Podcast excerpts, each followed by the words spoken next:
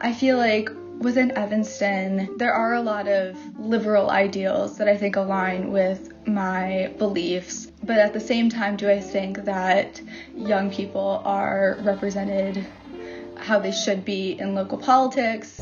Not so much. During April's municipal elections, young people in Evanston were present both on the podium and at the polls.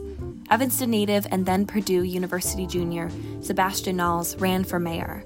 Mayor Daniel Biss's team was entirely Gen Z. Community activist groups like Evanston Fight for Black Lives elevated youth perspectives on local issues.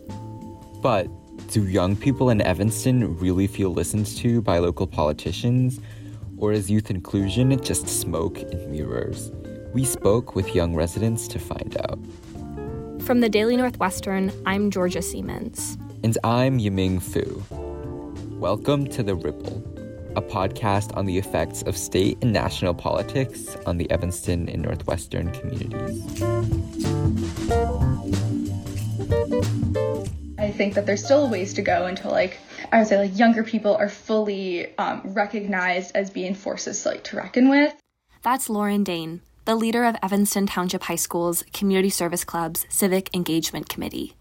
Last year, the committee couldn't facilitate in person voter registration, so they relied on Zoom meetings and social media posts to equip students with accurate information about local elections.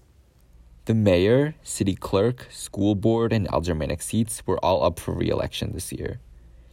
With new candidates challenging incumbents and issues on the ballot, such as the reform of Evanston Police Department and climate change policy, this election was especially important for young residents. And for many ETHS students, it was the first time they could go to the polls as eligible voters. Throughout Evanston, these young voters have organized to effect change.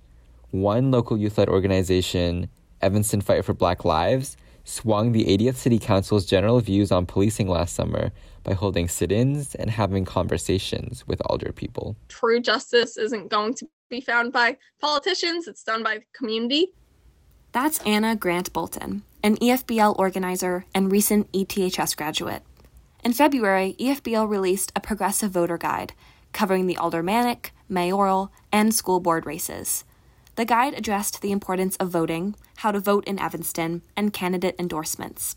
EFBL noted that this resource was based on the widely read Girl I Guess voting guide by Stephanie Skora, a Chicago based genderqueer trans educator and organizer. In the guide, EFBL outlined their main concerns for candidates, where they stood on defunding the Evanston Police Department, how they would address climate change and affordable housing, and what their action items were for keeping black folks in Evanston. They supported newly elected city clerk Stephanie Mendoza, First Ward alderperson Clare Kelly, and Eighth Ward alderperson Devon Reid, among others. Sebastian Nalls was EFBL's mayoral candidate choice. When writing their guide for the aldermanic races, EFBL sat down with each new candidate to discuss their platforms. They also watched footage of different debates and did research on candidates' political history. Not everyone's going to have that opportunity, but also like we wrote it up so that other people will be able to um, have a glimpse into those conversations. Anna also said, as a young person, she didn't feel represented by the last city council and was disappointed with their lack of action to defund the police. Despite EFBL's work over the past year surrounding defunding and abolition, Anna voted for the first time in this year's municipal elections. It was my first time voting, which was a little bit crazy. She said voting has its value, but it's also important for young people to mobilize and join organizations to further support the issues they care about, especially for those who grew up with privilege. In white spaces, a lot of times people vote and then just do nothing for the next four years and feel okay with just voting. Um, so I think being intentional about um, not letting your activism end with voting, I think is really important.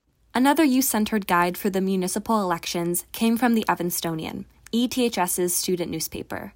It included hyperlinks to Cook County information regarding how to vote, as well as a collection of articles interviewing mayoral and aldermanic candidates. Zachary Bahar, the then executive editor, helped to lead the project. He said the process to publication was a collaborative one. We started working on that, I want to say, in like mid January, so about a month or a few weeks before the primary elections. Um, and the process for it was just we went through and reached out to all of the candidates we could. Um, I think there were a few who didn't respond, um, and just did interviews with them and, and just wrote up little short blurbs on each of them and their policies and what they're running for. The Evanstonian team put the guide up on their website and their Instagram page to reach even more youth voters. It just felt important to like make sure that we were covering the municipal elections in some way. Obviously, the way we cover it's certainly very different than the way Daily Northwestern covers it, or you know Evanston Now or the Roundtable or whatever else. But we just wanted to like let ETHS students who might not have been paying attention as much, like just get it maybe on their social media feeds. If nothing else, Evanston teens are committed to the cause. Anna and a couple other students from the high school hosted a town hall forum in April where they asked Evanston Skokie School District's 65 school board candidates to discuss the way they would address inequities in education. ETHS senior Meena Sharma was one of those students. She stressed the importance of holding elected officials, including the mayor, alder people, and school board members, accountable. She said those who have the power and resources to make change need to remain transparent with the people they represent. Because when it comes down to it, the people that you're having these conversations with are the ones representing you, and they're the ones that need to hear your concerns. Mina said hosting the forum was initially intimidating because she wasn't sure how the candidates would respond.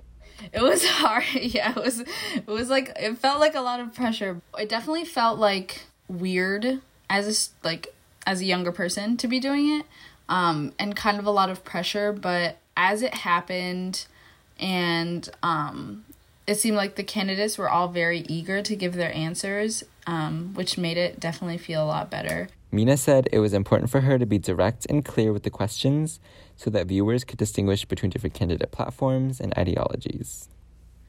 And I also think that when they're better informed, they can hold these leaders accountable.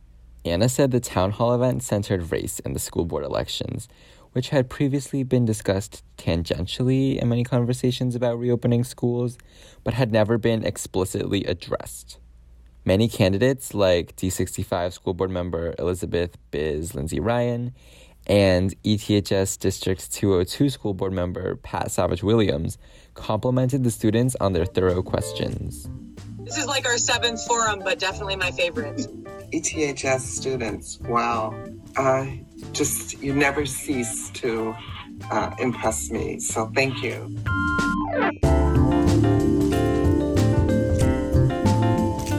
What I found is that these hyper local races, um, young people can really plug in and make a difference. Because um, on a lot of times on these larger races, you know, the consultants make the decisions and the people who, you know, have tens and twenties of years of experience, they're the ones making these choices. But what I found is that these local opportunities are really awesome for young people.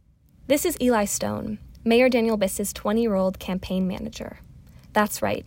Eli is a college student who took a gap year to help local political campaigns and increase voter turnout. He first worked with Biss in 2017 and 2018 as the community coordinator in Biss's campaign for governor. Three years later, he was helping Biss win the Evanston mayoral race and prioritized getting other young people involved. You know, I believe that young people's voices um, are essential in managing this campaign. I realized that it couldn't just be my voice that our campaign was amplifying because, you know, my job was to amplify Daniel's voice, but I wanted our campaign to um, not just have young people making the calls, but also have young people advising on our policy. So we had folks, um, many of our interns sit in on policy meetings um, when we were when we were grappling with these, um, you know, ideas of how to of, of, how to develop our policy. We had young people sit in on those conver- young people meaning our interns and other folks involved sit on those conversations um, and really center their their voices because that that is essential to Daniel. According to Eli, the entirety of Biss's campaign team was under 21. Eli said the team also had 30 interns, all of whom were high school students. He also said the team members joined for different reasons. So some of them got involved because, um, you know, they had a specific issue that Daniel was talking about that they cared about. So a lot of folks got involved because of uh, Daniel's stances on uh, things like the climate and police reform and, and all that good stuff. But also some folks wanted to get involved because, you know, they knew Daniel uh, or they had some connection to Daniel um, or to me or to someone else in the campaign. With Biss securing 73% of the vote in the municipal election, Eli said young people showing up to the polls made a difference. Really showed people that young people aren't just going to talk about things, they're going to actually get up and do things and, and, you know, again, make their voices heard.